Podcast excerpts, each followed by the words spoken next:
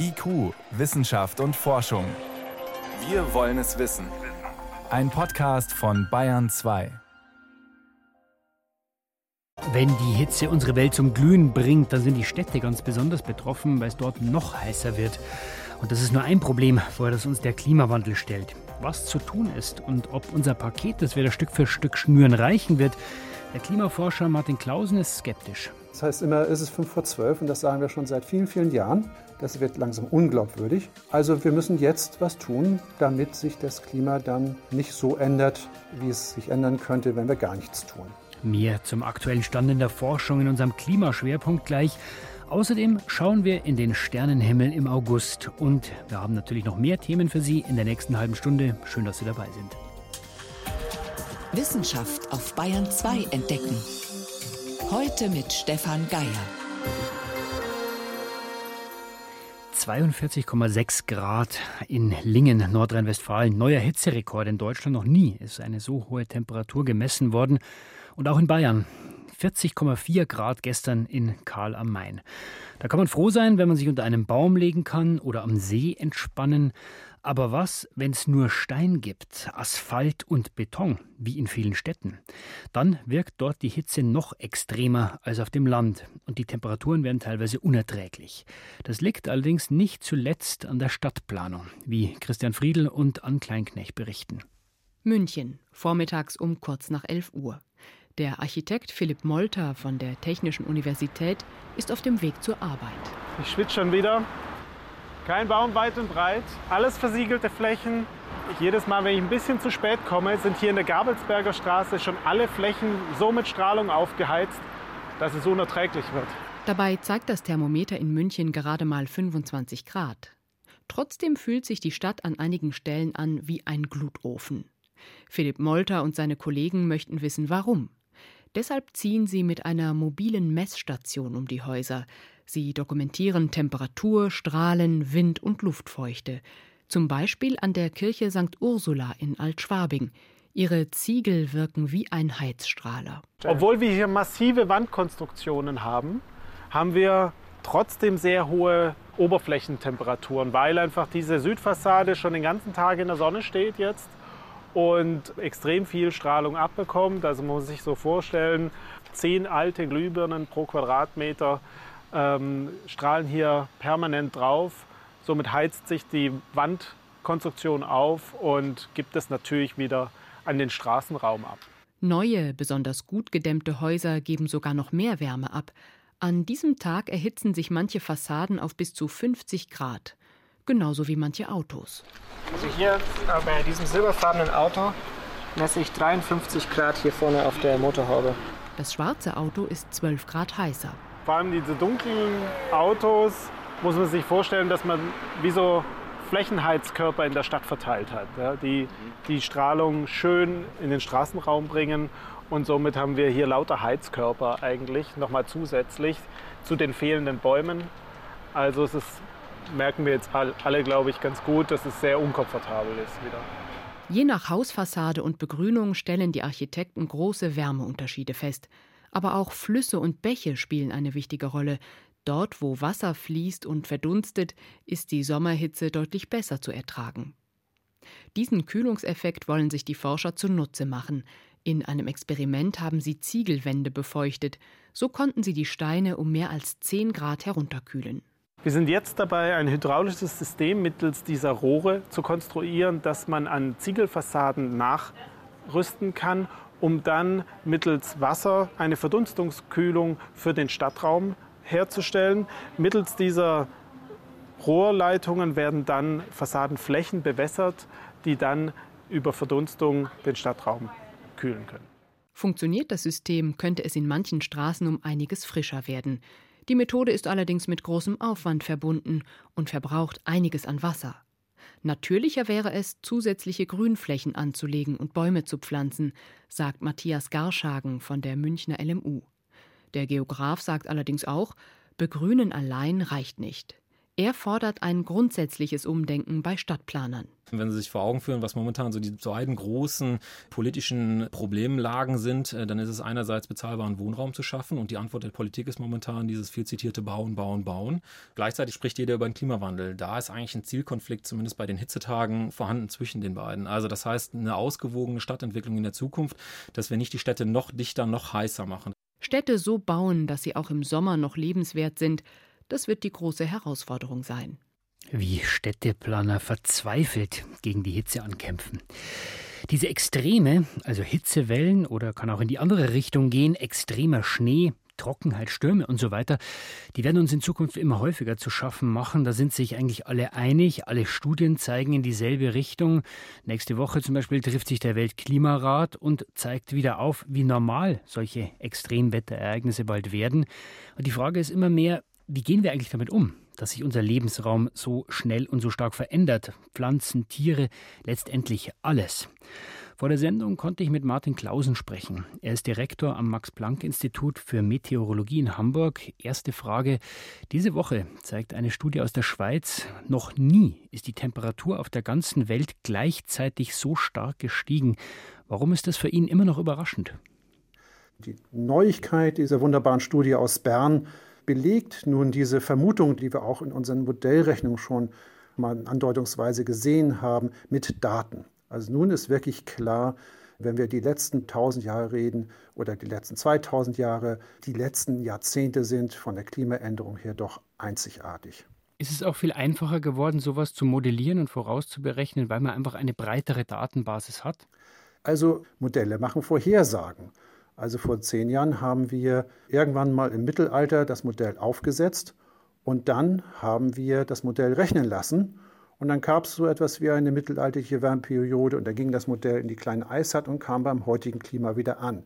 Aber Modelle muss man natürlich mit Daten überprüfen. Und vor einigen Jahren gab es noch relativ wenige Daten, jedenfalls keine globalen Daten, wo man sagen kann, ja, das sehen wir genauso, was in unserem Modell passiert. Und das Neue der Studie ist, dass die Kollegen aus Bern eben die global verfügbaren Daten jetzt wirklich mal zusammengetragen haben und wirklich belegen können, dass die letzten Jahrzehnte doch wirklich einzigartig sind. Jetzt ist ein Argument der Klimaskeptiker immer, gut, die Temperaturschwankungen hat es immer gegeben. Ist dieses Argument damit eigentlich entkräftet ein für alle Mal?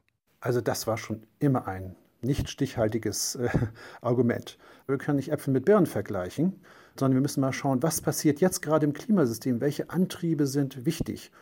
Und da sehen wir, dass die natürlichen Antriebsänderungen wie Vulkanismus, äh, Flackern der Sonne relativ schwach ausgeprägt ist. Auch die Erdbahn um die Sonne, die verändert sich nur ganz, ganz langsam, allmählich. Also all das führt zu nur wenigen Klimaänderungen. Und jetzt kommt der Mensch, ja, quasi haut mit dem Hammer auf das Klimasystem, indem er den natürlichen Kohlenstoffkreislauf kurzschließt. Und das sehen wir jetzt ganz eindeutig. Und um nochmal zurückzukommen auf dieses alte Argument, Wissen Sie, es gibt ja auch Waldbrände, hat es schon immer gegeben. Das ist ja nun auch kein Argument dagegen, dass der Mensch selbst mal Wälder anzündet. Einerseits ändern sich die Antriebsfaktoren, einerseits gibt es auch natürliche Änderungen. Aber nun wissen wir tatsächlich, dass Beobachtung und Theorie zusammenpassen. Wir wissen, was der Mensch mit dem Klimasystem anfängt. Wir wissen, dass diese Prozesse zur Erwärmung führt. Wir wissen auch, wie die natürlichen Änderungen der letzten tausend Jahre auf das Klimasystem wirken sollten. Und wir sehen eigentlich eine ganz starke Erwärmung jetzt, die ohne das menschliche Zutun in den Modellen eigentlich nicht passiert. Inwieweit würden Sie sagen, kommt diese Studie vielleicht zum richtigen Zeitpunkt, weil sie noch mehr Argumente liefert, was zu tun und die Dramatik aufzeigt? Ach, da bin ich etwas skeptisch. Denn eigentlich wissen wir schon lange, dass der Mensch das Klimasystem verändert. Und die Sache ist klar. Es müsste was getan werden, aber äh, ja, der Mensch ist halt äh, etwas anders. Woran hapert es denn, dass die Politik zu wenig tut oder verlangen wir da vielleicht auch zu viel und jeder von uns muss sich einfach in die eigene Nase fassen? Es geht ja nicht nur einfach darum zu sagen, gut, das Klima wird wärmer, es liegt im Wesentlichen am CO2-Ausstoß, also fahren wir den CO2-Ausstoß runter. Denn CO2 bedeutet auch Wirtschaftskreislauf. Das heißt, wie schaffen wir das, die CO2-Emissionen runterzubringen und trotzdem dabei nicht unsere Wirtschaft zu killen? Und natürlich müssen alle mitmachen. Und dann gibt es tatsächlich einige Vertreter, nicht nur hier in Deutschland, sondern auch weltweit, die sagen, ach, das ist schon irgendwie ein Problem oder nein, wir arbeiten nach dem Palmstimmprinzip, sagen sie natürlich nicht so offiziell. Und so schloss ein Messer scharf, das nicht sein kann, was nicht sein darf. Denn wenn es kein Klimaproblem gibt, dann äh, braucht man nichts zu tun. Ganz einfach. Und leider ist es tatsächlich so, wenn man mit äh, Leuten redet, hört man immer wieder, ach, das ist doch irgendwie hm, merkwürdig oder das ist so ein merkwürdiges Gefühl. Der Mensch kann doch gar nicht so großartig in die Erde eingreifen, das Klima ändern. Und äh, ist etwas beklemmt, ist natürlich auch beklemmt. Aber es ist nun mal so und äh, jetzt müssen wir damit handeln. Und ich denke schon, darin liegt auch eine Chance für unsere Wirtschaft. Wissenschaftlich kommt ja das nächste Futter schon mit dem nächsten Bericht des Weltklimarats, der demnächst wieder zusammentritt. Ein paar Ergebnisse sind vorher schon bekannt geworden. Also noch mehr Extremwerte, Ereignisse, die Klimazonen verschieben sich. Was heißt denn das konkret für uns eigentlich hier in Mitteleuropa? Ja, es geht tatsächlich weiter. Und wir sehen, dass also mit der Erwärmung, die in, in verschiedenen Regionen ganz unterschiedlich ausgeprägt ist, dass damit auch die Extremwerte einhergehen. Das war schon immer vermutet worden und wir haben jetzt immer mehr Daten und sehen, dass äh, tatsächlich auch die Hitzerekorde zunehmen, die Dürren nehmen zu. Also insofern passt das Bild zusammen. Und für Deutschland sehen wir ja auch schon die Folgen. Also zum Beispiel hier für die Hamburger Region sehe ich, dass die Apfelbauern sich schon auf den Klimawandel eingestellt haben. Sie können hier auf dem lokalen Markt neuseeländische Apfelsorten kaufen. Die Apfelbauern, die diskutieren nicht lange, die sehen Klimawert für unseren Holsteiner Cox Orange, die Sorte zu schlecht, zu ungünstig. Also nehmen wir mal die Sorten aus Neuseeland. Das funktioniert sehr gut, schmeckt wunderbar. Also wir sehen den Klimawandel hier schon. Wir sehen, dass die Extremer zunehmen, wobei man dazu natürlich auch sagen muss, das Klima ändert sich und tatsächlich die Frage, ob jetzt nun ein Extremwert, zum Beispiel ein Niederschlagsextremwert, nun zu einer Katastrophe führt, hängt nicht nur von diesem meteorologischen Ereignis ab, sondern auch schon, wie ich darauf reagiere oder wie ich die Landschaft verbaue. Nicht? Zum Beispiel sehen wir, dass ein kräftiges Niederschlagsereignis im lockeren Waldboden gut versickern kann. Hingegen auf den verdichteten Ackerbauflächen oder gar in der Stadt, da muss das Wasser irgendwie anders abgeführt werden. Es kommt zu Überschwemmungen. Wir müssen uns also überlegen, wie wir uns auf geänderte Extremlagen einstellen. Auch auf Hitzewellen kann man sich durchaus einstellen, die Häuser isolieren.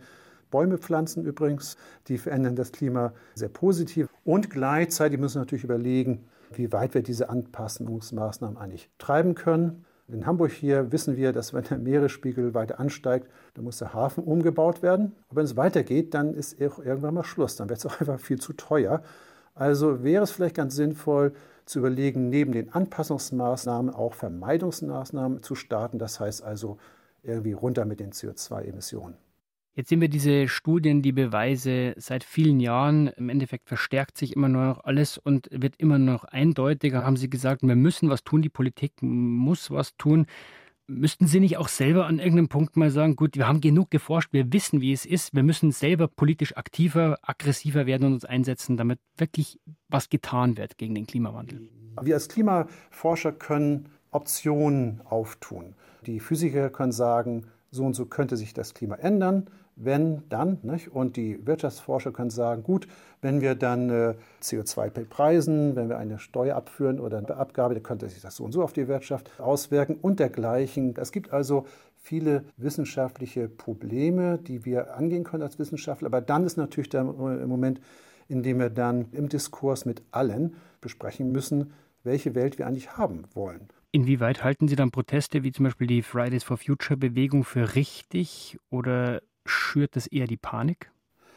Also ich finde die Fridays for Future Bewegung zunächst einmal durchaus sympathisch, weil hier jemand aufgestanden ist und gesagt hat, also jetzt reicht's mal, jetzt müssen wir mal etwas tun. Nicht? Denn es gibt genügend Beschlüsse, es gibt das Paris-Abkommen und da steht, ja, wir verpflichten uns freiwillig und so weiter.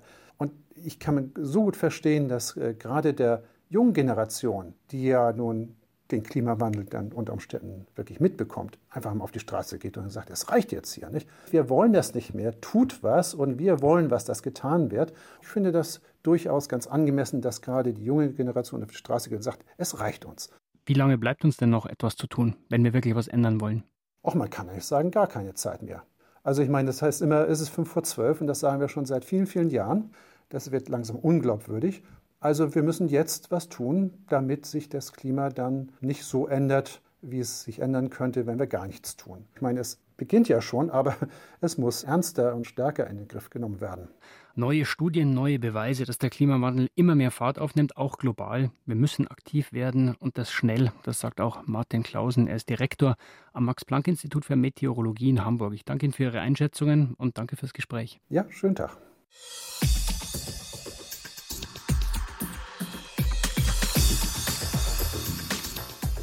Und wenn Sie noch mehr zum Thema Hitzewelle in der Stadt sehen wollen, dann empfehle ich Ihnen gut zu wissen mit Willi Weitzel morgen um 19 Uhr im BR Fernsehen. Gut zu wissen. Jetzt ist es 18.20 Uhr. Sie hören Bayern 2. Bayern 2. Wissenschaft schnell erzählt. Heute mit Helmut Nordwig und los geht's mit dem Schlaf. Und da passiert ja alles Mögliche im Gehirn, wenn wir schlafen. Das Gehirn speichert die wichtigen Erlebnisse des Tages und es lässt uns die unwichtigen vergessen, dass am nächsten Tag wieder Platz für Neues ist. Und das Gehirn reinigt sich in der Zeit auch sonst von Müll. Müll im Gehirn. Zum Beispiel Eiweißbruchstücke und Stoffwechselprodukte, die sich so ansammeln über den Tag. Wie das Ganze aber wegkommt, wie das entsorgt wird, das war bisher unklar. Und koreanische Forscher, die haben das jetzt bei Ratten wenigstens zum Teil herausgefunden, dass die Müllabfuhr über das Lymphsystem funktioniert, also, also wie im Rest des Körpers. Also Lymphsystem eine, eine Flüssigkeit. Dann. Genau, gelöst in einer Flüssigkeit nimmt äh, der Dreck sozusagen aus dem Gehirn, nimmt seinen Weg, äh, wie die Forscher mit Kontrastmitteln zeigen konnten, und wandert über Lymphgefäße an der Schädelbasis letztlich in Lymphknoten im Hals im Alter, da ist es so, dass dieser Abtransport immer schlechter funktioniert und die Forscher vermuten, dass sich deshalb dann Eiweißmüll im Gehirn ablagert. Das ist ja der Grund für viele Krankheiten. Die prominenteste ist Alzheimer. Wir kommen jetzt zu einem Dauerbrenner, der uns hier in der Sendung immer wieder beschäftigt, Antibiotikaresistenzen. Mhm. Das heißt ja, dass die Medikamente Bakterien nichts mehr anhaben können.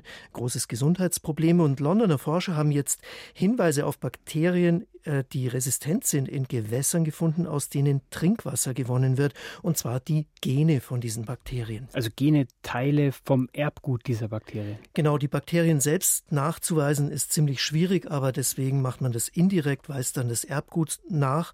Und zum Beispiel im Regents Kanal und in der Themse sind die Forscher fündig geworden. Da bekommen ein großer Teil der Londoner ihr Trinkwasser raus. Mhm. Und teilweise kommen die über die Landwirtschaft rein, teils auch über Kläranlagen. Und wie kommen die Antibiotika in die Kläranlagen? Zum einen sind da natürlich Krankenhäuser angeschlossen, die mehr als genug Antibiotika einleiten, mhm.